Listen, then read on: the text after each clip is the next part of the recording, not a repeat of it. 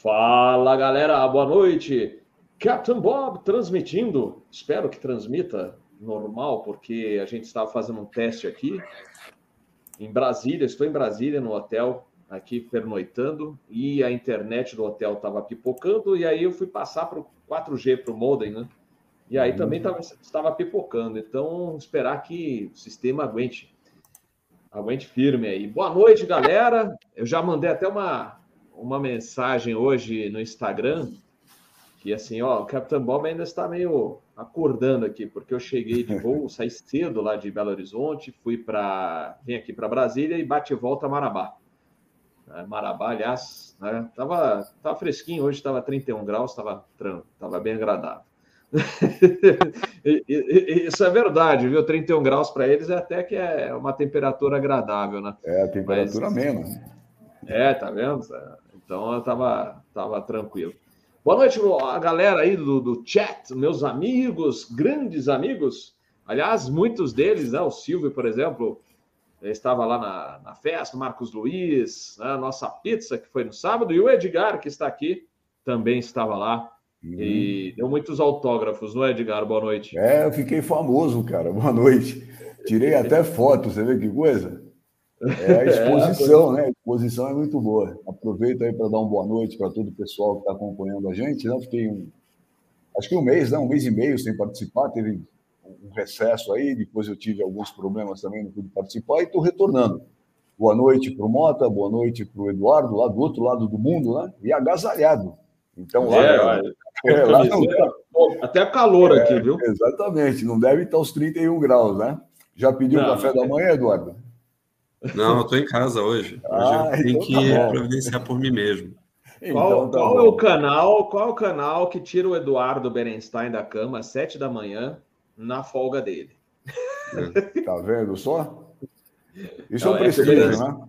É, o Berenstein, o Berenstein está nos preparativos para o jogo de sábado. Então Sim. ele já nem consegue dormir direito. Principalmente porque vai ser três horas da manhã para mim, mas tudo bem. Vale a pena. Mas você vale vai estar tá dormindo, né, Berenstein? Não, eu vou estar tá acordado, vou estar tá de folga acordado. ah, bom dia aí, Berenstein. E qual, qual a temperatura aí? Tá fazendo agora, deixa eu ver aqui na, na fazendo 17. Ah, tá Lá fora, né? Aqui dentro deve estar mais frio. mas mas é, é a, a, conversa vai ser boa e aí você já vai ficar assim, pô, nem senti o tempo passar, até tô, tô sentindo que o ambiente está mais agradável. Mas vamos nessa, vamos nessa, que temos uma conversa interessante para essa noite e vamos dar as boas-vindas. Eu não sei, ah, eu vi, o, o Mota estava travado, Carlos Henrique Mota então vamos abrir aqui e daqui a pouco o Motinha está de volta aí com a gente. Uhum. E um assunto interessante, e você sabe que é, esse voo do.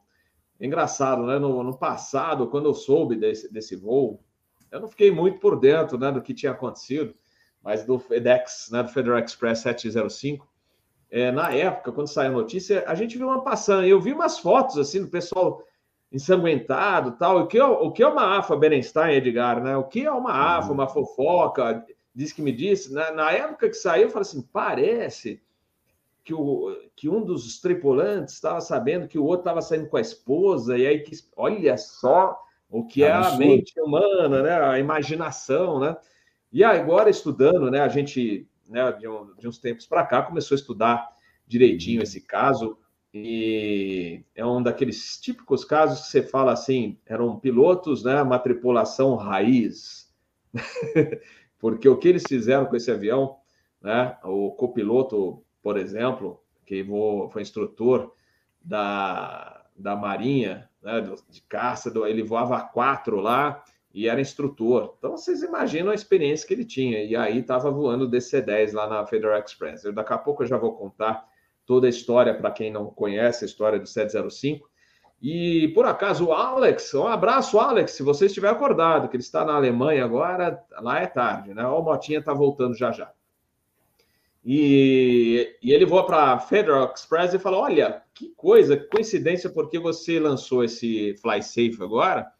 E a tripulação foi homenageada logo no início desse mês. Né? Entrou para o Hall of Fame, lá do né, Hall da Fama lá do, dos aviadores no estado de Tennessee. Né? Lembrando que a FedEx fica lá em Memphis, né? a base dela é no Tennessee.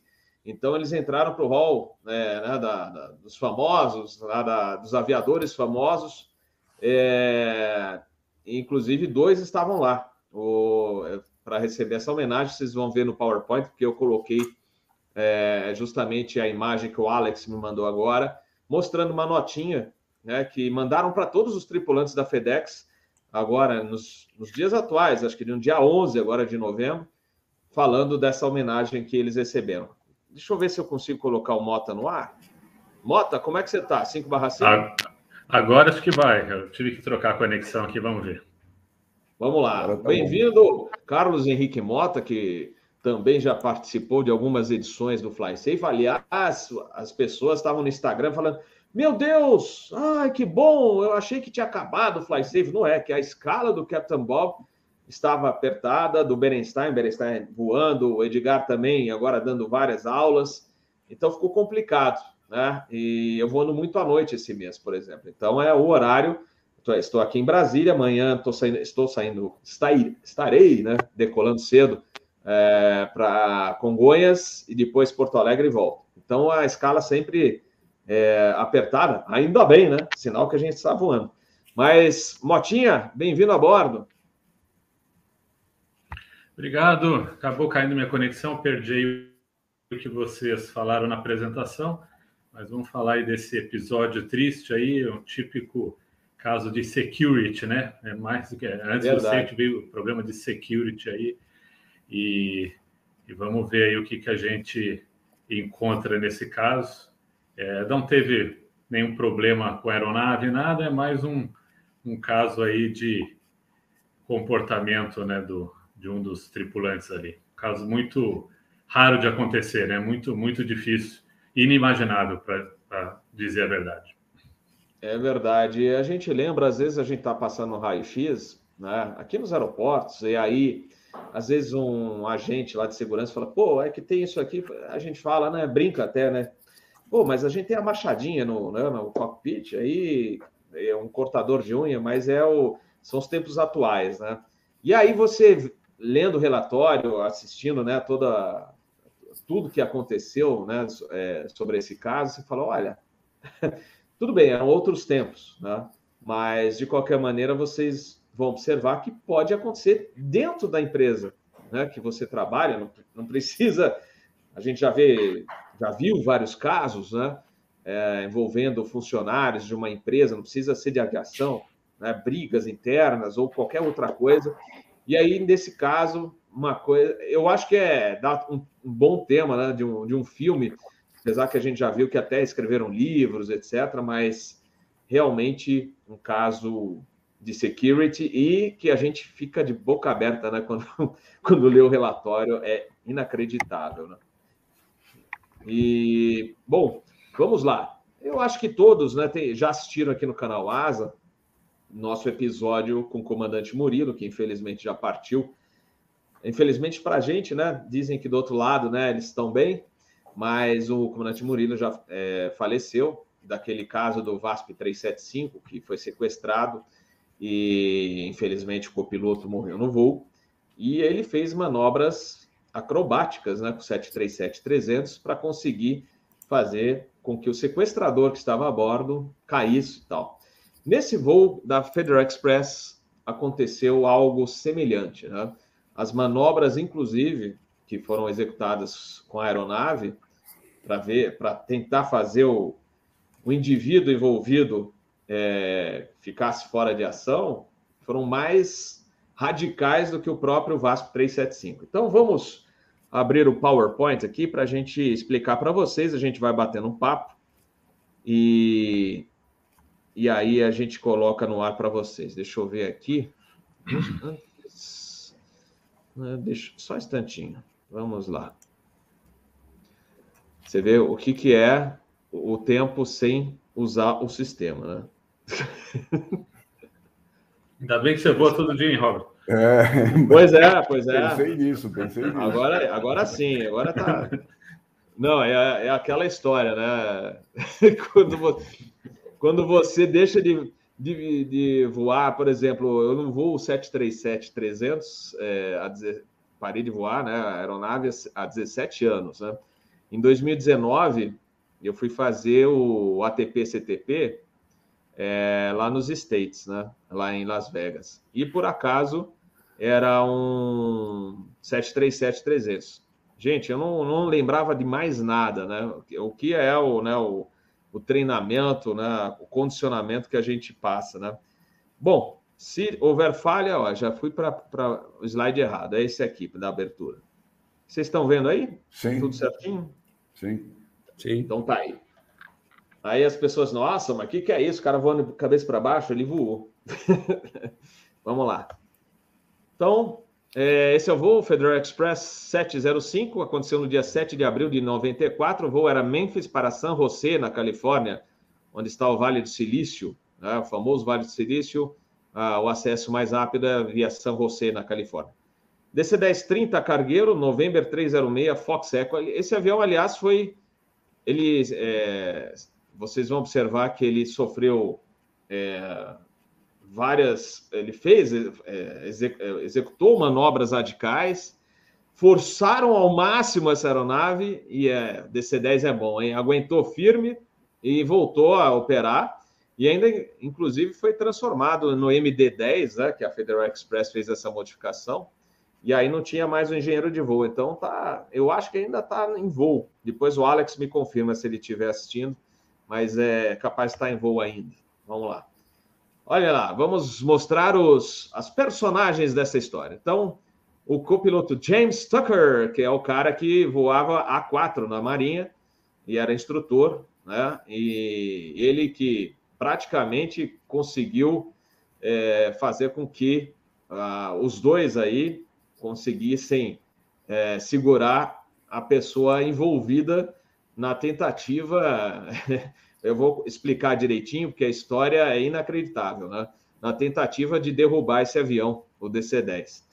Giro de voo Andy Peterson e o comandante Dave Sanders. Então, esses são os três tripulantes que estavam executando o voo 705 de Memphis para São José.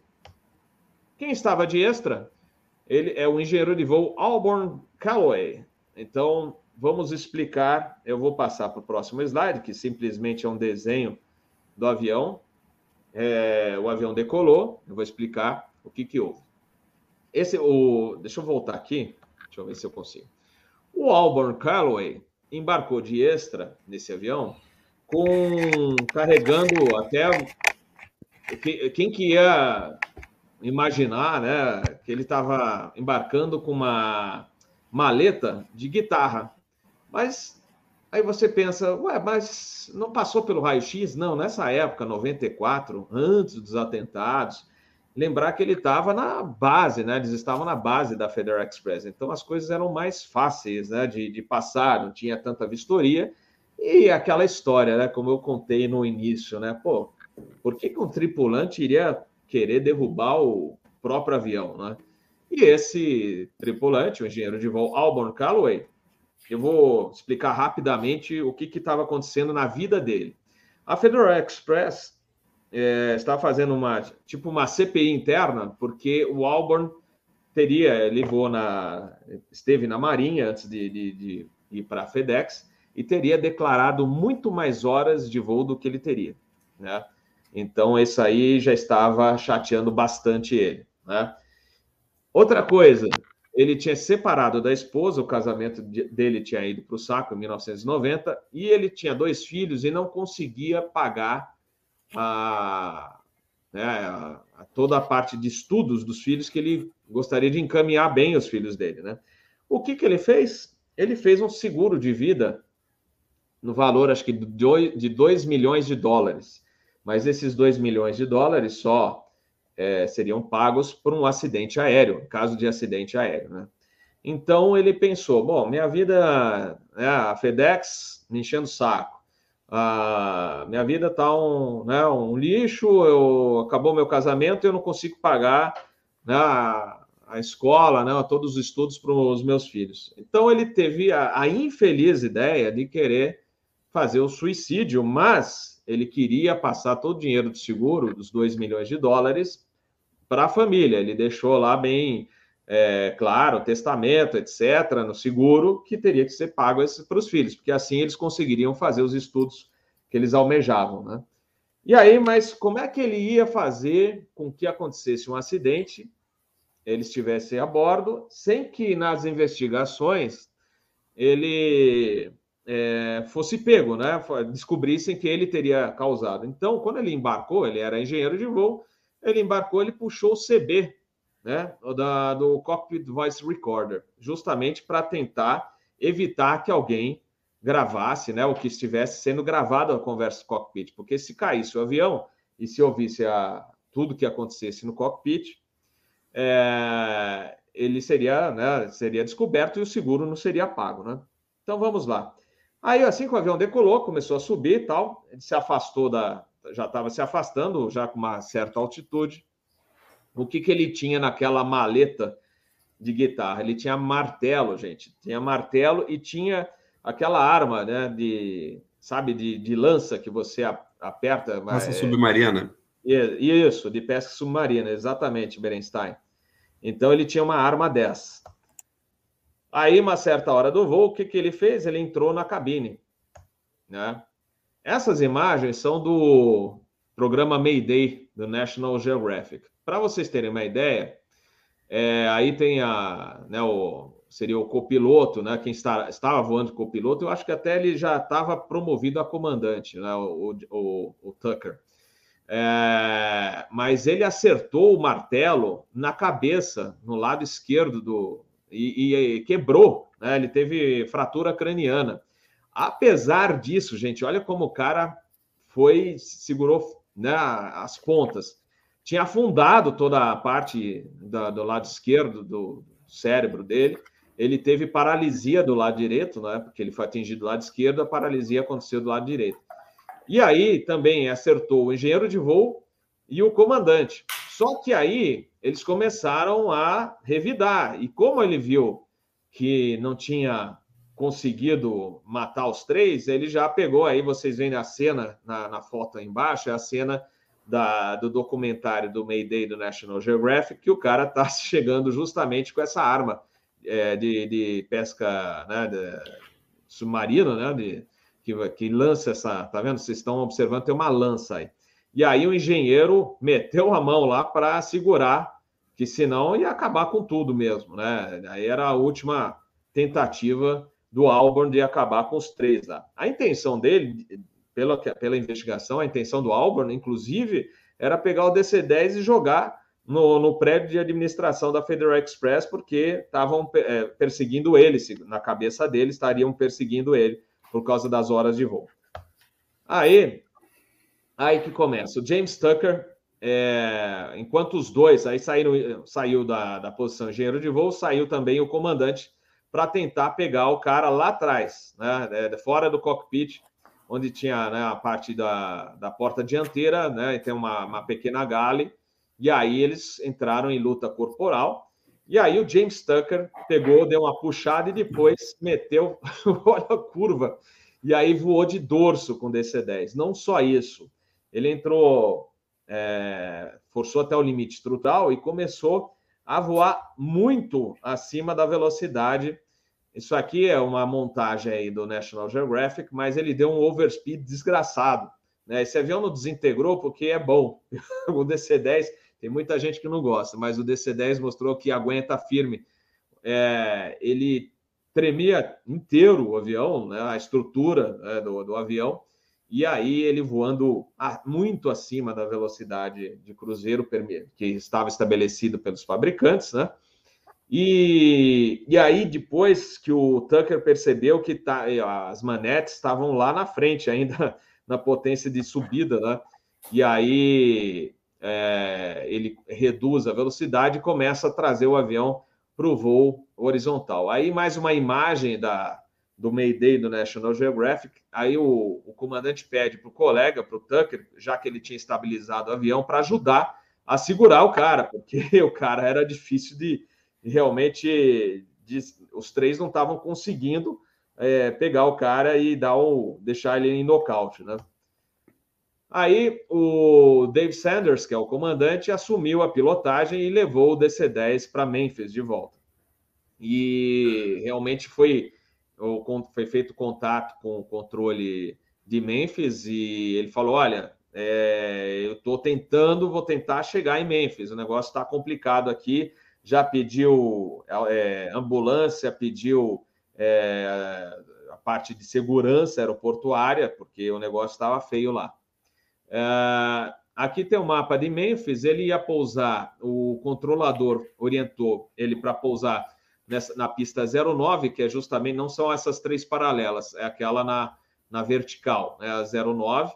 E aí, só que com toda essa briga lá no cockpit, né, toda essa atitude anormal e fora, vocês imaginam a, a situação, né? Do, o cara ainda não estava nocauteado lá atrás, né? é, ele chegou em high speed, estava com velocidade muito excessiva. Ele não, não, conseguiria nem baixar o trem direito e ia, não ia pousar. Então ele falou: Olha, eu vou curvar à direita, vou entrar na perna do vento da 36 esquerda e vou tentar reduzir. Eu acho que o DC-10, o Berenstein, está 16 toneladas acima do peso máximo, não era isso? Ou estava mais? Era quase 18 mil. É. 18 mil então, quilos, né? 18 ton... quase 18 toneladas acima do peso máximo de pouso. E aí, high speed, então ele no fim conseguiu é, reduzir. Olha, essa é a imagem real do avião depois do, do pouso, né? É, o Sanders, todos os três estavam mal, tanto que, infelizmente, os três não puderam voltar a voar devido às sequelas. Tinha, é, só o, o, o Tucker voltou a voar recentemente, né? Tinha voltado a voar recentemente, mas só aeronave pequena, né? É, então eles ficaram realmente debilitados. O Tucker foi operado do, do, do cérebro, é, duas cirurgias delicadas, felizmente conseguiu escapar, mas aí vocês estão vendo a imagem do DC-10 pousado e aí, assim que entrar, entrou o pessoal da, da ambulância e de, de segurança, né, que começou a chegar tudo, né, aí o, o Auburn foi algemado, né?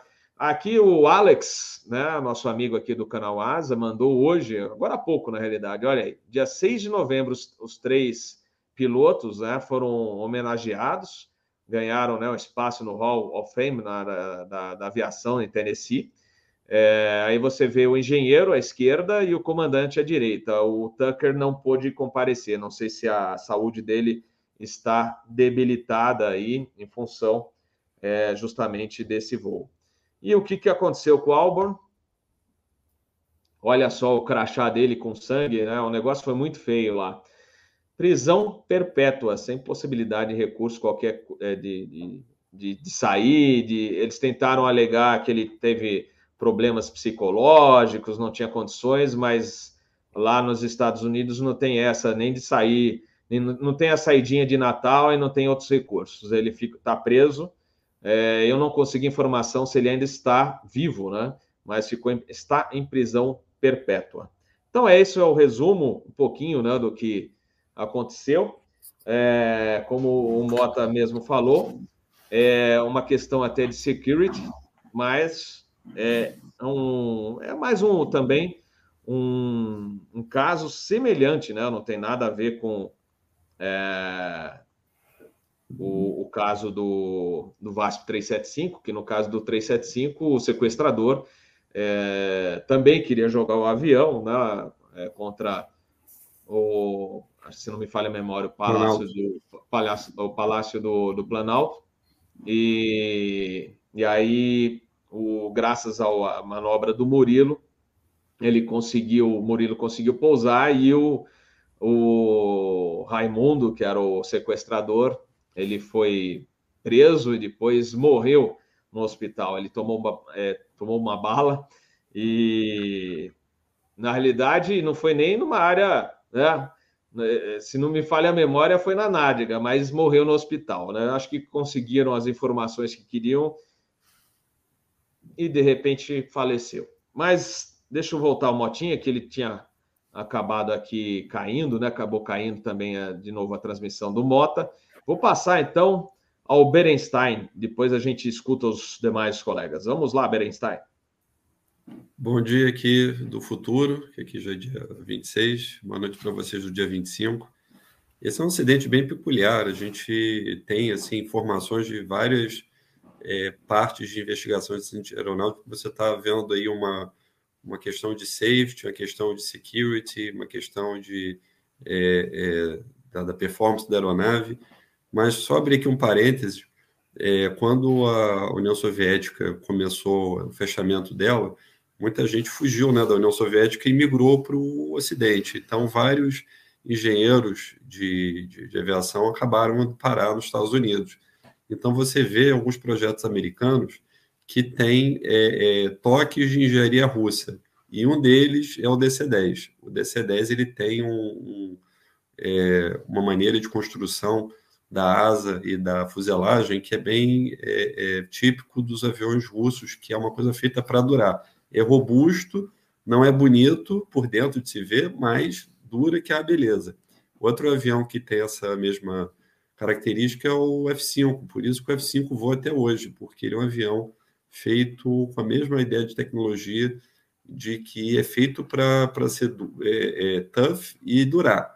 E é isso que a gente vê com esses aviões quando eles passam por esse tipo de estresse. O avião provavelmente chegou a Mach 93, é uma coisa impensável para um avião trireator daquele tamanho, e o avião sobreviveu e voa até hoje. Ah, essa tipo de tecnologia, ela é, ela é ruim, vamos botar assim, ruim, porque o avião fica muito mais pesado, mas funciona que é uma beleza. O avião está voando até hoje e aguentou algo assim que ele não foi, vamos botar assim, projetado para é, fazer todos os dias, né? Você vê coisas parecidas com outras aeronaves que já tiveram situação parecida, que a aeronave foi condenada nunca mais a voar, porque o estresse foi feito na, na, no avião, é, é, entortou o avião inteiro, e o avião não entortou. As, as partes que entortaram é, periféricas que foram substituídas, e o avião está voando e até hoje isso é uma coisa assim maravilhosa. Mas vamos falar do caso é, mais é, nítido, que é o, o caso dessa interferência é, ilícita que foi de, de, dentro da empresa. Isso não é uma coisa nova, a gente já viu outro, outros é, incidentes e quase acidentes que tiveram a mesma, a mesma é, conotação, que foi uma pessoa de dentro da empresa que ou planejou uma sabotagem ou, ou tentou planejar uma tomada é, do voo para fazer um, um, um, mal feito desse, um acidente, criar uma situação de perigo no, é, na aviação e o, o que algumas coisas que são interessantes desse caso, o primeiro era que o plano dele falhou por um tripulante. A ideia dele era é, ele ia continuar aqui esse voo para São José. O que aconteceu foi que a tripulação dele é, é, ficou regulamentada por um minuto e ele ia ser o engenheiro do voo e acabou sendo apenas um, um, um passageiro, um tripulante extra indo até São José então, o que, que ele ia fazer? Ia ser ele sozinho na cadeira dele, ele ia atacar os dois pilotos, matar os dois, sentar na cadeira do comandante ou do copiloto e jogar o avião é, em cima da, da, da, sede da FedEx. É, então, no caso, como ele tinha um terceiro elemento, que era uma coisa que não estava no plano dele, é, isso ajudou a eles conseguirem identificar o que estava acontecendo e impedi-lo de fazer a besteira que ele tentou fazer. Esse é, uma, é, uma, é, é, um acidente que até hoje a gente tem update dele, porque isso envolveu um, um, envolve a polícia, né, o FBI no caso, e uma das coisas que a gente descobriu não tem muito tempo é que ele, é, é até nesse vídeo da, do, da Net Geographic, eles falam que ele puxa duas vezes o CB, mas ele puxou três vezes o CB, uma delas a gente só conseguiu identificar há pouco tempo, por causa da melhoria do, do, do sistema que a gente usa de, de áudio para conseguir separar ó, o, o, barulho de fundo e o que realmente está acontecendo na cabine. É, a gente não entende direito até hoje como é que ele conseguiu enganar o engenheiro pela segunda e terceira vez para poder puxar ali o circuit break. A gente sabe que com ele foi encontrado uma ferramenta que puxa é, o circuit break. Ele parece um daqueles aquelas ferramentas que faz essa, esse movimento que é o que a gente usa para tirar grampo de, de papel, mas é um especial para o circuit breaker. Ele botou ali e puxou, fica muito mais fácil, muito mais rápido. E de alguma forma ele enganou o engenheiro de voo para olhar para outro lugar ou coisa assim, para poder puxar. E o engenheiro já estava ali, tipo assim, pô, mas esse circuit break pula toda hora, e toda hora ele estava ali olhando, e foi por isso que a gente consegue ter os áudios, porque da terceira e última vez que ele puxa, ele reseta, e aí ele vê que é, o plano dele ia dar errado porque eles estão se afastando cada vez mais de Memphis, e aí ele vai e começa a, o ataque dele contra a tripulação. O, o que acontece é que, é, infelizmente, a gente não tem como saber o estado mental de todos os nossos colegas que estão a bordo. É, eu posso dizer que depois desse, desse acontecido, desse incidente, é, muita coisa mudou na, nas regras da ICAO e das federações de administração de aviação civil, é, tanto que aqui na Ásia, vários países, incluindo aqui o Vietnã, mesmo que você seja tripulante da empresa, você esteja, sei lá, você resolveu passear aí na cidade vizinha, e aí você pegou um passe e foi pro, no voo dos seus colegas. Mesmo de uniforme e de crachá, se você não tiver na General Declaration, a gente chama de GDEC, você não pode ir na cabine.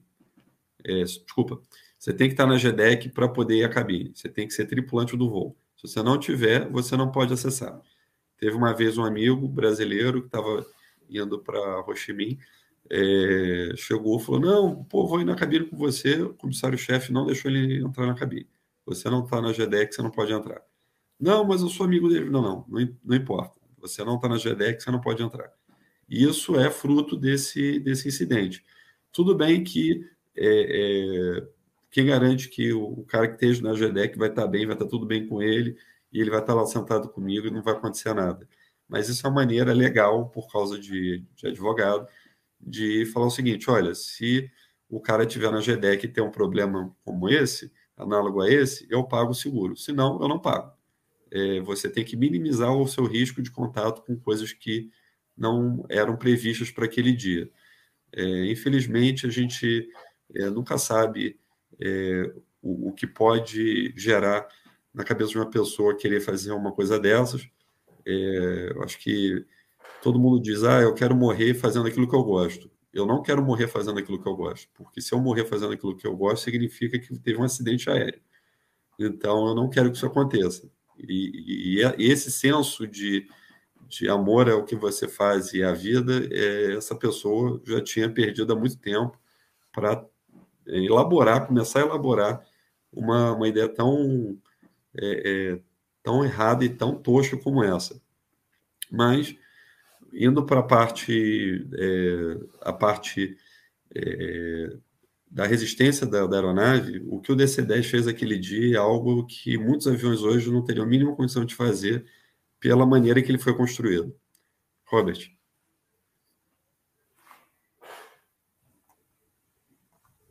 Voltando, estou voltando, estamos voltando. Calma, vamos lá. o, o Mota também caiu, deixa eu só. O sistema hoje está tá meio atrapalhado. Nossa, tá Mas... tá aqui, cara. É, isso aí, olha, lembraram bem, a gente fala tanto, lança não sei o que tal, é arpão, caramba, e eu, a palavra não vinha na, na cabeça, sabe quando não, a, a gente não, não, não tem na. No, a gente esquece a palavra, né? Mas lembraram bem a, aquele tipo de pistola, né? De, de, de pesca submarina, etc. É o arpão, né? Um, só que não é. É, tem aquele lá é um pouco menor, né? Mas de qualquer maneira. É, tá, tá aí falado. A Solange, fala Solange. Solange está no canal também, parabéns. Solange Galante de Jesus, jornalista também especializada em aviação, acompanhando aqui com a gente. Quem mais Ervin, oh, valeu, olha, passando a, a, lá de Portugal, nosso amigo de Portugal, mandando a informação atualizada é, sobre. É, ele tá vivo. É, tá, tá lá, foi transferido no ano passado, hein, para outra prisão lá na Ele ainda tem recursos, é, é, por isso que o NTSB ainda continua é, fazendo é, separação de áudio, etc., porque o, qualquer coisa que possa surgir de novo que possa provar a inocência dele, é, acho que muito difícil que é, é, vai, isso, isso, vai acontecer, mas isso é uma maneira de manter o caso aberto e alguma chance de ter um mistrial, dizer que ele foi é, ele foi julgado irregular com as provas que foram obtidas. Porque nesse caso a gente tem uma a, a nossa é, interação com a polícia, com a FBI é muito grande. Então, na verdade, o caso é deles. A gente só dá para eles o, o, as ferramentas, as provas que eles precisam usar para a investigação.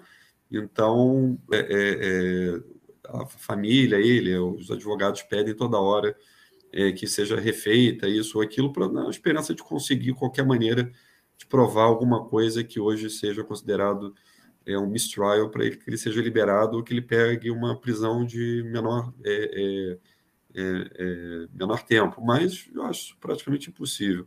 É manter uma esperança viva que não existe. Saidinha de Natal não tem, né? Não vai ter, não. Não, não. Nos Estados Unidos é impensável. Saidinha de dia, dia do aviador. É. Ai, que mais? Deixa eu ver se eu acho.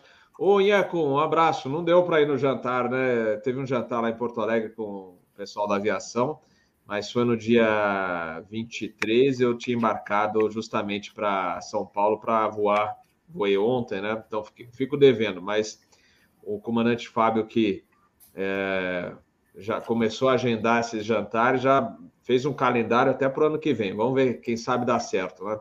Para quem não conhece o Eduardo, né, que ele está falando lá, ah, nós trabalhamos junto com o FBI, etc. Né, o Eduardo também é, presta né, atendimento para o NTSB, né, o National Transportation Safety Board, the United States of America. Mas vamos ao Edgar. O Edgar está louco para falar que eu estou vendo aqui que ele está. Não vejo a hora. Vamos lá, vamos lá, Edgar. Ontem vamos aconteceu lá. até um fato incrível. Eu estava hum. esperando hum. para entrar na live ontem. um dia. Não, foi engraçado assim. 9h15, o Edgar mandou um WhatsApp assim. Aconteceu alguma coisa, Robert? E eu respondi assim: Ué, por quê? Ué, ah, com a live, eu falei. Aí ele, ele mesmo falou assim: ah, é amanhã, né? É amanhã. Eu falei, bom, é, é só não é pior do que voar na folga, né, Edgar? é, Edgar, acontece. Já soube de gente que foi se apresentar lá no dia errado, viu? Chegou lá, ué, ah, cadê? Isso tem, tem botaram no, meu, no meu lugar meu. Me tiraram do voo aqui, colocaram outro Mas, cara. Enfim, hoje eu estou no é. dia certo, então tá tranquilo. É, Comigo a, a, aconteceu já duas vezes de me apresentar uma hora antes do, do esperado. Aí você uhum. chega, a última vez eu cheguei, olhei, ué, deu a hora, aí você discretamente, né? Você já entregou a chave do hotel de volta lá, né? né pro, lá na recepção, já acertou as contas. Aí você olha assim, ih, caramba, desci uma hora antes. Aí você vai assim, discretamente na recepção, fala assim eu esqueci um negócio lá no quarto, eu posso voltar para pegar? Ah, pois não, comandante. Aí você sobe e volta depois de uma hora. É. E tem também o caso, de, caso de você perder o carro no estacionamento, né? É, deixa num terminal, desembarca do outro, até achar o carro demora muito. Mas vamos lá, dar boa noite aí para todo o pessoal. É, agradecer a participação de vocês. Muito bom a, a, as informações do comandante Eduardo. E os aviões da, da Douglas né, têm como característica essa resistência, né? a começar do saudoso DC-3, né, que foi o avião da época da guerra, depois povoou o mundo todo. E um que eu trabalhei um pouco nele, na manutenção, mas tinha a mesma qualidade de um DC-10, era o DC-8. Tanto que é um dos aviões que são remotorizados. A estrutura dele é fenomenal, né? Mas esse DC-10 chama atenção pela atitude que ele toma durante o voo, né? E o fato de voar de dorso e os motores não perderem nenhuma potência. A alimentação de combustível continuou normal, as bombas funcionando perfeitamente. Suportou, assim, velocidades bastante grandes. O Eduardo abordou toda essa parte, eu vou falar um pouquinho. É, do acidente não, não tem mais o que falar, muita coisa, né? Mas eu vou falar um pouquinho do capital humano que é uma coisa que se repete, né? Alguém aqui é, escreveu ou relembrou, né? O acidente do 727 da Vasco em Fortaleza não ficou caracterizado nenhum tipo de problema mental, né? Ou de suicídio, mas aquele aviador passava também por problemas é, de relacionamento familiar, problemas com a esposa, problemas financeiros, né? Então, acho que tudo isso ajudou um pouquinho. E a gente não pode esquecer também, já escreveram aqui, né? O caso da Germanwings. Era um piloto habilitado no avião normal, voando normal, e de repente ele conduz aquele avião para o solo, né? Um, um, clássico tipo, tipo de, de CFIT, né?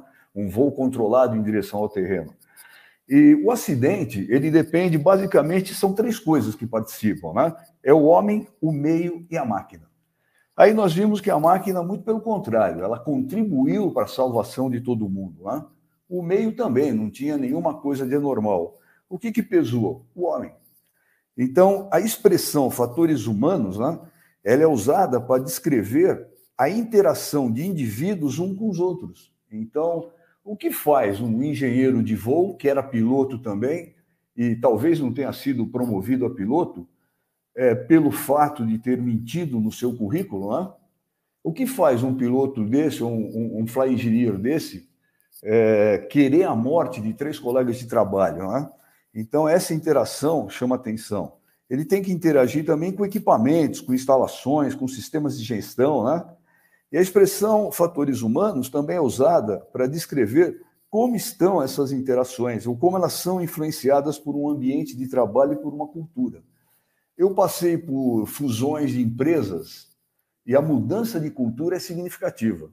Então, existe um choque de cultura em que, se você não tiver preparado, é óbvio, ninguém vai chegar no nível desse.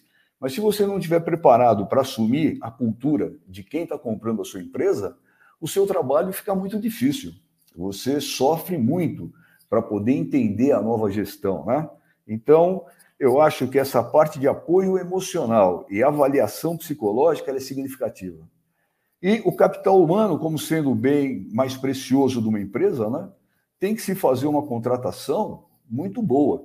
E isso é desafiador, não só para recursos humanos, como para operações.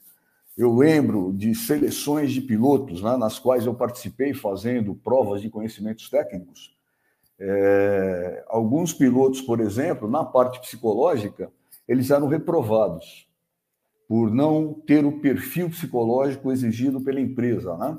E acabou dando é, disputas judiciais pesadíssimas, envolvendo o Conselho Regional de Psicologia, envolvendo diretoria da empresa, é, envolvendo o setor de operações. Então era algo assim bastante é, difícil, né? Mas tem que se definir o perfil do profissional que você quer. E depois disso, você tem que analisar né, o desenvolvimento profissional desse candidato nas empresas em que ele trabalhou, considerando informações adicionais, tais como referências profissionais, idoneidade, entre, entre outras coisas. Né? Tem que se evitar atitudes precipitadas na contratação. Né? É preciso desse piloto para ontem. Não, não é assim. Você tem que ter todo um prazo né, para poder fazer uma avaliação e verificar é, esse profissional no mercado. Até porque é uma profissão no qual você está colocando vidas humanas na mão dessa pessoa e equipamentos com preços assim é, altíssimos. Né? Então tem que se definir uma base maior. Então, essa é uma parte muito importante. Agora, tem três fatores né, que influenciam o comportamento humano nas organizações. Primeiro são os valores, são as crenças e aprendizados adquiridos ao longo do tempo.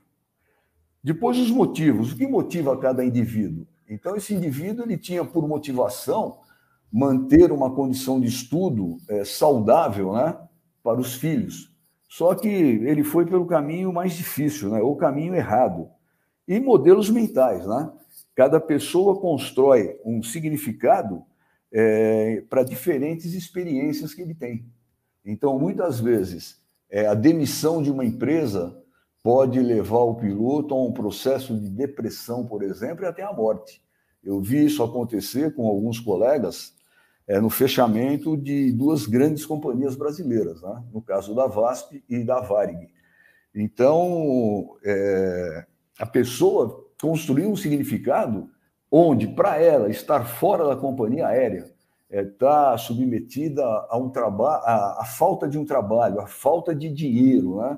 Coisas desse tipo. Então é muito significativo o fator humano. A gente consegue trabalhar de uma forma geral muito bem com a máquina, né? de uma forma melhor ainda com o meio. Você tem dispositivos para evitar uma série de, de situações, né? de radares e coisas assim, mas o fator humano é o que hoje ainda causa maior problema né? Na, no relacionamento das pessoas. O Eduardo falou uma coisa que eu acho que no Brasil ainda não funciona, mas é muito legal. É alguém entrar na cabine estando na GDEC. Porque a GDEC é um documento que fica no solo também, né? não é só dentro do avião. Então, ele vai estar documentado. Então, é uma coisa bastante significativa. Eu acredito que isso, se colocado aqui no Brasil, principalmente no caso de, de tripulantes extras, né, seria bastante interessante. Se é que já não colocaram, né? mas eu acredito que não. Isso aí que eu tinha para falar, Robert. Beleza, beleza. Valeu. É, bons pontos que você apontou. É, sempre levando a, também a questão de security, o pessoal perguntando, pô, como é que a gente vai avaliar isso aí quando um candidato entra numa empresa aérea, ele tem todo esse teste psicológico, avaliação psicológica, entrevista, então você já consegue alguma coisa captar, mas às vezes passa, né? Como aconteceu com o próprio acidente que mencionaram aqui da German Wings. German Wings. Mencio... É, é, mencionaram também o VASP, ou 727-200, apesar que o Sérgio Gonçalves, que escreveu a enciclopédia do 727, ele uhum. foi pesquisar bastante esse acidente da VASP, é... e inclusive escreveu uma matéria grande pro 727datacenter.net, que é o portal dele do 727, Segundo ele, ele inclusive já falou aqui duas vezes, né, quando falando desse acidente, não estaria relacionado com os problemas pessoais dele, mas muita gente acredita que sim, né? Ah, comentar aqui, poxa, mas por que o cara quer se matar e leva todo mundo junto? É, é a mesma história do German Wings, né? O cara não raciocina, né? entra numa, numa, num estado. Eu não sou psicólogo aqui para comentar, né? Eu acho que tem que trazer alguém da área, mas que a pessoa já não, não se importa né, com isso. A gente vê, inclusive, nos, nos próprios atentados de 11 de setembro, eles não estavam se importando né, com todo mundo que estava a bordo. Né? Para eles era, era a causa deles. Né? E, e o mais antes de passar para o Motinha, bem lembrado, nosso amigo Wilson Floriano Júnior, grande abraço, meu amigo. É, e o Alex também que está aqui, o Alex Persicídio. Você não veio na pizza, hein? Falou que vinha no, e não apareceu, hein? Tá devendo essa. Mas o Floriano lembrou. É, pois é.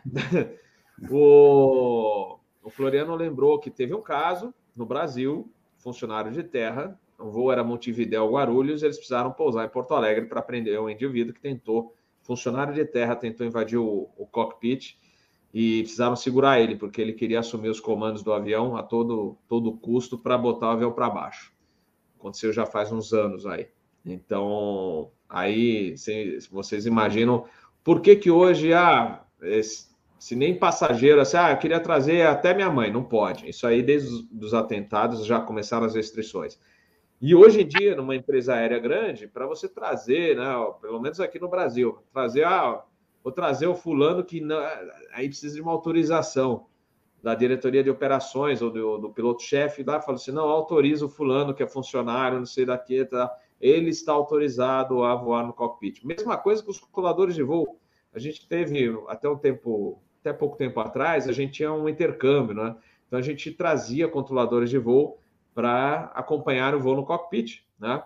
E aí, só que eles vinham com a carta de apresentação, né, da, da, da, da própria companhia, falou: olha, ele está autorizado.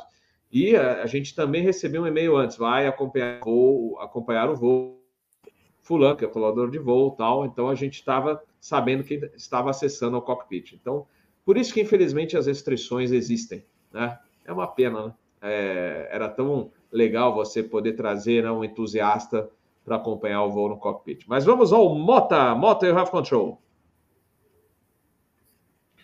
Opa, vamos ver se agora afirma aqui a conexão.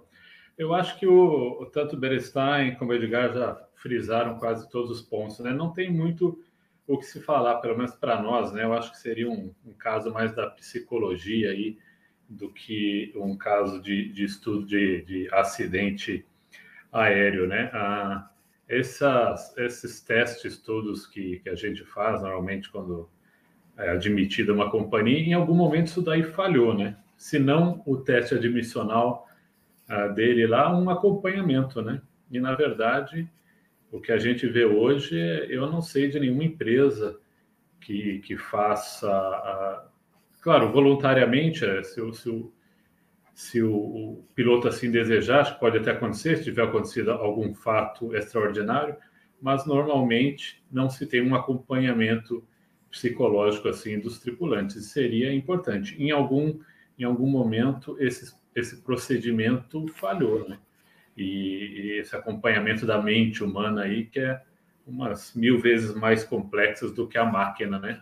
Resolver um probleminha técnico no DC10 lá com certeza era muito mais simples do que uh, detectar e resolver o problema uh, psicológico que esse cara tinha, né, para ele chegar a esse extremo. E, e o fato é que era algo uh, que ele fez, mas com também um planejamento muito deficiente, né? Para você ver que ele não estava assim. É, esse, por exemplo, da uh, Malaysia, né, que sumiu, e a causa mais provável é também um suicídio, né, do piloto. É, se ele, se assim ou foi, né, se assim foi, é, foi muito melhor planejado, né? Esse cara, eu acho que ele realmente teve uma, uma uh, foi diferente, né? De repente ele explodiu de um momento para outro e fez uma coisa tão atrapalhada que quando ele foi tirado do voo ali, aquele voo era dele, né? E, e desculpa, eu não sei se comentaram que a minha conexão deu caindo, mas pelo que entendi, o voo era dele, como ele regulamentou no voo anterior, tiraram ele do voo e ele não quis perder a chance e se embarcou de extra ali é, com as facilidades todas que nos Estados Unidos principalmente tem para se voar de extra, né? E, e, executou o plano ali mesmo, só que uh, seria muito mais difícil, já que tinha um, um, tripulante a mais, ele não estaria tripulando a aeronave. E isso foi até um fator sorte, né? Porque você imagina se ele fosse realmente o um engenheiro de voo uh, daquele voo, uh, teria sido muito mais fácil de executar, né? Uh, o plano dele. E graças a Deus isso acabou não acontecendo. Uh, destaco também, uh, já foi dito aí da resistência do DC-10, realmente incrível, né? Esse avião ter voado de novo e não ter despedaçado, não ter acontecido nada. Uh, pelo que eu li, ele passou 80 nós da, da velocidade máxima. Da, é, é, muita coisa, né? E isso puxando G, mergulho e dorso e curva fechada, bank, foi realmente uma, uma algo incrível, né? O mergulho ele, ele foi tão é, rápido né, para ter ideia da velocidade, as manetes estavam avançadas, né? Porque o, o copiloto que estava naquele momento voando sozinho, ele não conseguia mover um lado do corpo, então ele tinha que escolher entre ficar entre o manche e a, e a manete, né? E só quando ele percebeu que a velocidade estava realmente muito alta, ele soltou ali o manche para reduzir as manetes, e aí que ele começou a reduzir a velocidade, mas passou e passou muito, assim. Foi incrível esse avião não ter soltado mas nenhuma placa ali. Foi muito, muito bacana. Aí eu destaco, volto para voltar a falar da como é que esse cara embarcou desse jeito. É, eu acho engraçado até que até hoje eu, eu andei voando cargueiro lá fazendo rota dos Estados Unidos para a China e, e volta. Quando você embarca nos Estados Unidos de cargueiro para embora, você não passa em lugar nenhum, você não passa nem no aeroporto. Raio-X nem pensar. É direto ali do. Eu não sei as empresas americanas, mas eu acredito que seja a mesma coisa. Mas a gente, pelo menos, o carro deixava assim, a gente ali na rua já atravessava por dentro do galpão de cargas ali, tanto em Los Angeles, em Chicago, em, em, em Nova York, e direto entrava no avião. Então, uh, eu, eu não sei naquela época onde ele embarcou, mas eu acho que não teve controle absolutamente nenhum. Eu acredito, se for igual a, é, hoje ainda, ele não passou nem no raio-x, né? E é claro, é algo que ninguém vai imaginar, né? Que um, um colega no avião cargueiro vai fazer isso, mas é um procedimento que até hoje não foi revisto. E lembrar que avião cargueiro, a maioria deles, não dá para fechar a porta da cabine, né? não tem sequer porta, né? O 77, por exemplo, a versão carga dele é uma cortininha ali. Quem está sentado ali atrás, né? Tem ali o, uma parte onde vão os extras ali, o pessoal está descansando, às vezes a própria tripulação, mas está descansando, tem uma gala e alguns assentos ali. É, o acesso à cabine é aberto, né? Tem só uma cortininha. Então, uh, nessa parte, é, não mudou nada, né? Ainda bem que uh, esse acidente, pelo menos para avião cargueiro que eu saiba, foi único, né? Nunca mais se repetiu. Eu não sei que tipo de procedimentos tomaram para mudar isso, tanto na parte aí de, de fatores humanos, de RH e etc. Mas, pelo que eu saiba, nessa parte de segurança não mudou absolutamente nada, infelizmente. Eu acho que é isso, Robert. Beleza, vamos voltar à telinha aqui. Olha, o Floriano lembrou bem aquele funcionário que estava de Montevideo para Guarulhos estava no Jump City. Então ele, ah, ele curtia aviação tal e queria pediu para acompanhar o, o voo e aí aprontou. e aí por isso então que a gente fala, né, que hoje em dia para você conseguir, mesmo sendo um funcionário da empresa, desde que eh, se não for da área de operações, tem que vir uma autorização né, da, da chefia para a pessoa conseguir é, voar no cockpit, né? vai imaginar o comandante que tem né, um funcionário da própria empresa voando lá e que vai tentar aprontar no voo. É inacreditável. que mais? A Solange comentou, é a Solange é do German Wings, esse, do copiloto né, que se fechou no cockpit, jogou o avião nas montanhas. É, foi o caso do, do German Wings. Aqui também comentaram, ó, melhor. É, o caso da VASP é realmente é complicado a gente debater aqui, mas como eu falei, o Sérgio Gonçalves é, que é o especialista em 727, estudou muito o caso do Vasco 68, falou: não, olha, pelo que ele pesquisou e fez entrevistas, etc., não teve nada a ver com o suicídio, tá? É, acho que foi o Edgar, o Edgar é, mencionou do fechamento de empresas, né? A que uhum. ponto né, chega a, o ser humano, né?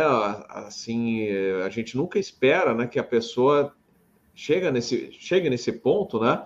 É, quando a VASP fechou, soube de cinco casos de suicídio entre funcionários de terra. Tá, exatamente. É. E teve de funcionários de e... voo também. É. Fala, Essa época de pandemia, viu, Robert? Eu, eu, tenho trabalhado com uma broker e eu tenho, uh, de duas semanas para cá, conversado com muitos pilotos do mundo inteiro aí, pessoal. Perdeu emprego, já dois anos quase parado você vê que tem gente em situação muito chata e psicologicamente bastante abalado. Né? Isso na aviação, você imagina nos outros campos aí, acredito que também. Então, é, é outro caso aí, essa pandemia tá, vai trazer ainda muito, acho que muito mais problema psicológico, psiquiátrico aí, do que o próprio uh, problema da, da Covid em si, né? A, a é saúde verdade. mental, eu acho que Olha, é, é uma preocupação maior do que do que a, a Covid é, em si. É, é outra, é, outra coisa que precisa. As empresas Mota, precisam atentar isso aí. O que você tem, a gente tem observado de casos de passageiros quebrando check-in, é, entrando é, em luta mundo, corporal com funcionários de terra por, por besteira, e a grande maioria né, das vezes você observa que é a falha do próprio passageiro. Porque também é interessante comentar, né, que a gente tem muitos passageiros que é, começaram a voar agora. Né? Eu mesmo hoje tinha uma, uma senhorinha lá que é o primeiro voo, com 94 anos era o primeiro voo dela. Né? E então tem muita gente que não estava acostumada a pegar o transporte aéreo, não ver lá na passagem 8 e 15 acho que ia chegar, né? Ah, deco, ah, decola 8 e 15 então chega no balcão 8 e 15 já era, né? Então, é, tem muita gente que não está acostumado, mas é aquilo lá, não, não é motivo, né? não é desculpa para você, de repente, causar um tumulto, quebrar tudo, etc. Né? Então, e negócio da máscara também, meu Deus, como ainda tem passageiro, né? Você observa no, nos, nos files da FA, porque a FA tem, acho que já chegou a 5 mil casos de passageiros indisciplinados. A grande maioria dos casos, né? é da, da turma que não quer usar máscara. essa semana mesmo, eu estava voltando com a família, teve a pizza né? no sábado, a gente voltou domingo de Guarulhos para Porto Alegre. Cara com a família, é, insistindo em não usar máscara. É inacreditável. A gente quase voltou é, para o Finger, porque os, os, comissários toda hora pediam e o cara, ah, tá bom, botava, aí baixava. Meu, a troca de quê?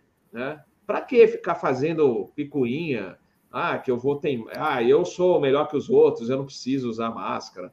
Aquela coisa, olha, foi por um triste que o avião não voltou e o cara desembarcou com a Polícia Federal. Né? E estava com a família lá. Ia criar um problema para todo mundo, para é, querer ser o esperto, né? entre aspas. Né? Mas é isso aí, pessoal. Eu acho que a gente abordou esse tema é, de todas as maneiras possíveis, né? de, de é, apontando diversos detalhes aí da parte de security, principalmente. Também a, a gente tem que elogiar esse pessoal, esses três aí que estavam no, no DC-10. Os caras são muito bons, bicho. É uma tripulação que de respeito, porque olha a experiência dos caras com toda aquela situação né, que eles estavam passando e não foi fácil não, né? Não, o, o, Tucker fazer aquilo que ele fez com o DC-10, né? O avião que tudo bem aguentou, mas né, todas as manobras que ele fez, o, o comandante conseguindo pousar o avião, é, tudo que foi feito realmente eles merecem a, o destaque né, no hall da fama lá da aviação no Tennessee. Estão de parabéns. É, foi legal que eles receberam a homenagem ainda em vida e esperar que realmente não exista a saidinha de Natal lá nas prisões uh, norte-americanas, né, Berenstein? Eu vou então para a rodada final. É, vamos para a rodada final aqui com as considerações finais. Vou começar pelo Berenstein. O, o, muita gente eu tenho visto aqui está comentando no chat, é, infelizmente a gente não tem como é, detectar esse tipo de coisa é, é assim tão fácil. É. cada ser humano é um mundo. É, tem gente que já propôs fazer pessoa uma vez por semana passar é, para um psicólogo, bater um papo, mas mesmo assim, aí no intervalo desses sete dias, tudo pode acontecer na vida de um ser humano. Então, infelizmente, é uma coisa que ainda não existe uma, uma resposta mais certa. É, a gente tem nossos gates de, de, de, de, de segurança. Uma coisa que a gente faz é avaliar a pessoa com a experiência que a gente tem. Você vê que a pessoa está é assim, a, a, pessoa, o americano diz anis, a pessoa está ali falando coisas desconexas com, com o que está acontecendo e você começa a detectar que aquela pessoa está com algum problema ou ela está intoxicada. Então, com isso, chegar e falar: olha, melhor você não fazer esse voo hoje. Mas nem sempre a gente tem essa sagacidade e consegue detectar isso.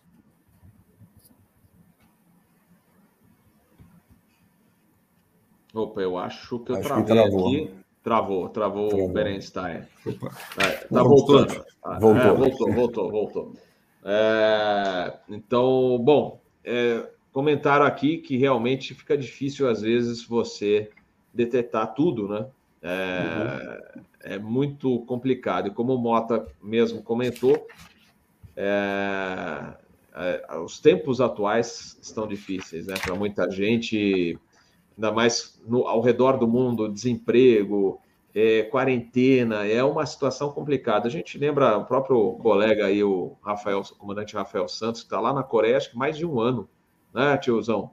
O Rafael foi para lá no, no, ano passado, né, quando houve uma abertura, voltou a voar, mas faz mais de ano que ele não volta para casa aqui no Brasil. Eu também. Então, é... Fez é, um também ano novembro, agora, dia 16, fez um ano que eu estou aqui sem voltar para casa.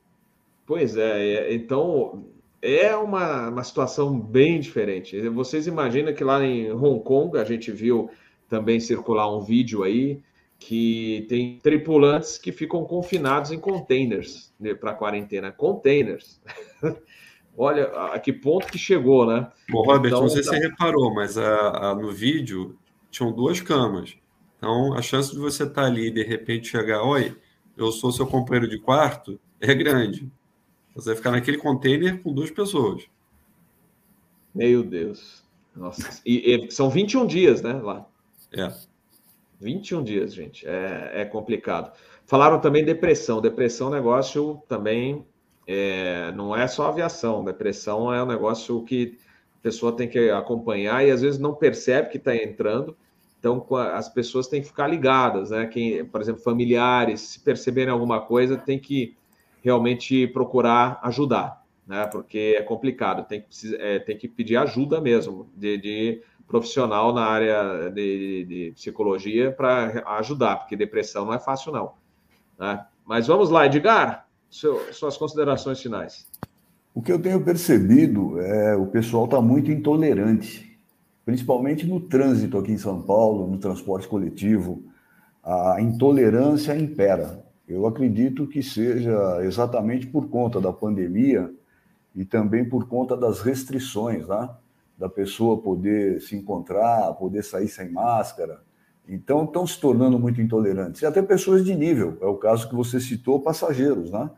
A última briga que teve em Guarulhos foi com um casal da, eh, que iria embarcar na KLM, provavelmente para Amsterdã, queriam levar um coelho. E o pessoal do balcão não tinha autorização para embarque de um, de um roedor, né? É proibido. E acabou dando aquele rolo todo. Eu também acho muito difícil um exame só psicológico resolver todos os problemas. Mas eu acredito muito no apoio emocional. É lógico, depende do funcionário. Se ele não quiser esse apoio emocional, ele não vai ter. Mas as empresas, de uma forma geral, têm estruturas para fornecer apoio emocional para seus tripulantes e seus funcionários de terra para algum cargo, para alguns cargos, né? Para tripulante é para todos. Eu acompanhei alguns trabalhos desse é, na empresa atual que eu estou trabalhando e o resultado foi muito bom. As pessoas se recuperaram muito bem. Não foi só problema psicológico, problema de luto, por exemplo. Você perde um filho e você fica totalmente fora de órbita. E a empresa tem condições de te fornecer esse apoio emocional. Agora, é lógico, o, o, o passageiro tem que desculpa, o funcionário né, tem que ter essa boa vontade. Depender só de exames é difícil, eu realmente concordo com isso. Mas é, faz parte, né? É, essas avaliações todas, elas devem ser feitas cada vez com frequência maior. É isso aí. Boa noite a todos. Obrigado aí pela atenção, Bob. Obrigado pelo convite. Eduardo, Motinha, foi um prazer estar com vocês novamente e espero que a gente se encontre aí num próximo episódio. É isso aí, ou no cafezinho, né? Ou no cafezinho, com certeza. É isso aí. É, com você é mais fácil, né? Que você passa aqui perto da minha casa. É verdade, é verdade. É verdade. Vamos combinar, vamos combinar. Motinha! Com certeza. Considerações finais.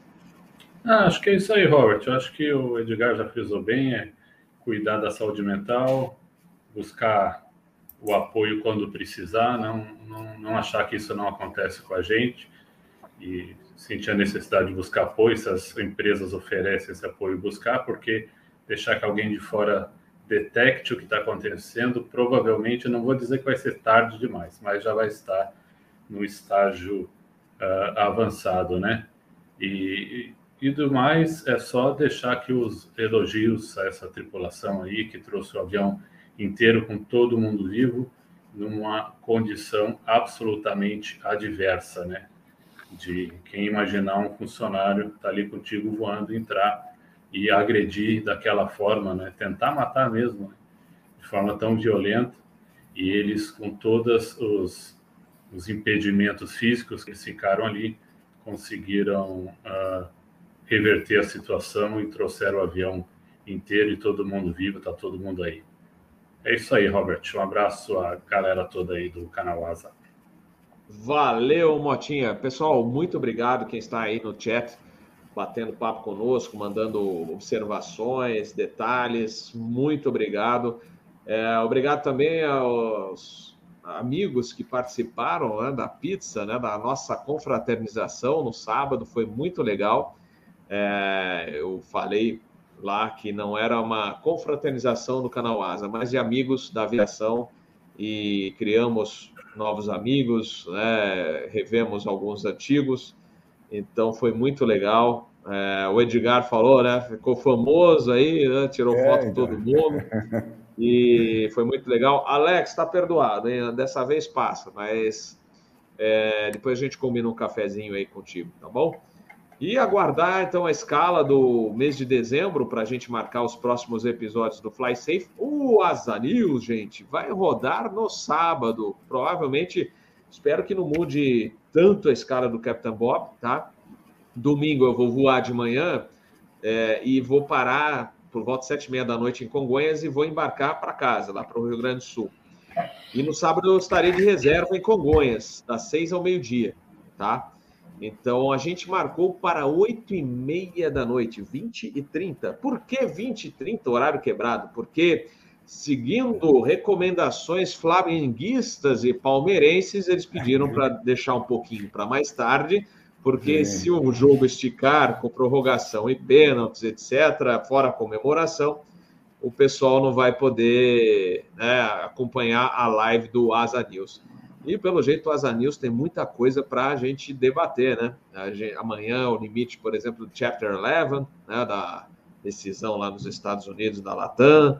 É, temos aí o problema, né, o desenrolar do que vai acontecer segunda-feira aí, do, com relação, vai ter ou não vai ter greve, a gente vai acompanhando aí de perto o que está acontecendo aí com os aeronautas. É, e algumas coisas a mais, né? Porque muita coisa para acontecer né, nesse 787? fim de Oi? 787? Do que? Do? 787. Do... Da Latam. Contaminação do Teflon. Ah, ah é outra bom, coisa. Mais uma coisa. Mas a gente vai estará livre o Berenstein no sábado para o domingo? Quer dizer, para gente, para você vai ser domingo ou de manhã, né? É, eu, depende, depende como é que for o resultado do jogo. Ah, é verdade, é verdade. Senão você Mas não se eu aparece. Guardado, eu, eu te mando a mensagem e a gente fala. Ah, então tá bom. Não, porque o Pamplona vai, ser, vai estar tá no. Vai ser ressaca vai do no... mesmo jeito, né? Boa, ruim. É. Vai ser ressaca. É, é, então. O Pamplona é flamenguista, né? Flamenguista. É. E aí o Pamplona falou que vai transmitir lá da. Ele vai estar na costa do Sauípe e vai falar, vou transmitir. Então, é, falou assim: 8h30 é um bom horário, porque aí já terminou. Aí ele falou, eu acho que já terminou o jogo. E, então vai estar o Pamplona, o Peter Biondi e o nosso amigo Adriano Pescada. É, o Pescada já para trazer o momento financeiro do. Fala, Evacuação da Azul, já deram mais uma. Evacuação ah, da Azul, é. já deram mais um tópico lá para o seu Asa News aí. Ó. É, então, mas vocês observem que tem tudo a ver também com o novo tipo de passageiro que está voando, né? Porque é, o avião, o voo abortou por um motivo e o desespero. É, passageiro, não sei se já tinha voado ou não, achou que era para que o negócio ia é, complicar. E aí acabou iniciando, pelas informações que nós temos, né, que recebemos nos grupos, foi um passageiro que iniciou a evacuação abrindo uma saída de emergência lá a na A gente Asa. teve uma dessa em Juazeiro, se não me engano, da Avianca. Também. O passageiro abriu a. Ele estava sobre a asa, ele abriu a saída de emergência e pulou. É. Mas só foi ele, né? Salvador. É, também. Eu queria só Lembra lamentar, disso? né? É, eu não me lembro. Salvador foi o, que ele teve um ele teve um tailpipe fire lá e, e, no meio do pushback o passageiro abriu, ainda abriu a porta traseira lá, o escape. Nossa não lembro que, senhora. Não lembro que companhia que foi. É, então a, acaba acontecendo é, quando principalmente passageiro e a gente está num momento complicado porque a gente teve aquele acidente, né? É, tão comentado, né? Todas essas semanas, então o passageiro, né? Do, do King é, lá em Minas, então muita mídia em cima falando, falando, falando. O passageiro que já tem um receio de voar começa a ficar com mais receio e neuroses, né? E aí coisa que não não tem nada a ver com voo comercial tal. E infelizmente, falando nisso, né, nós tivemos dois, mais dois acidentes ontem na aviação geral, né? O Sêneca e acho que foi um avião agrícola. Lamentamos profundamente né, a perda de vidas humanas, mais uma vez. E, aliás, o próximo Fly Safe eu estou querendo marcar justamente um debate sobre isso, né? Todo esse, esse sobre essa questão né, de divulgação e de, da, da parte da aviação geral mas a gente marca com, com antecedência para o pessoal se organizar. E lembrando que eu tenho que aguardar agora a escala de mês de dezembro, que deve sair ainda hoje à noite, pessoal. Aí eu consigo passar para vocês quando é que vai ser o próximo Fly Safe. Mas lembrando, então, Asa News, depois do jogo Flamengo e Palmeiras da Libertadores, no sábado, oito e meia da noite. Então, não esqueçam, né? Depois de quem quiser comemorar ou tiver chorando as mágoas, aí pode continua depois no Asa News, que daí vocês vão descontrair um pouco. Pessoal, muito boa noite, obrigado aos nossos convidados, o Moto Berenstein, Edgar. Show obrigado, de bola, obrigado aos amigos do canal Asa acompanhando aqui via chat e também ao pessoal que vai acompanhar depois a versão gravada aqui do nosso bate-papo de hoje. Show de bola! Amanhã, Captain Bob seguindo para São Paulo, Congonhas, Porto Alegre e volta para Congonhas. Valeu, boa noite a todos. Tchau, boa tchau. Noite.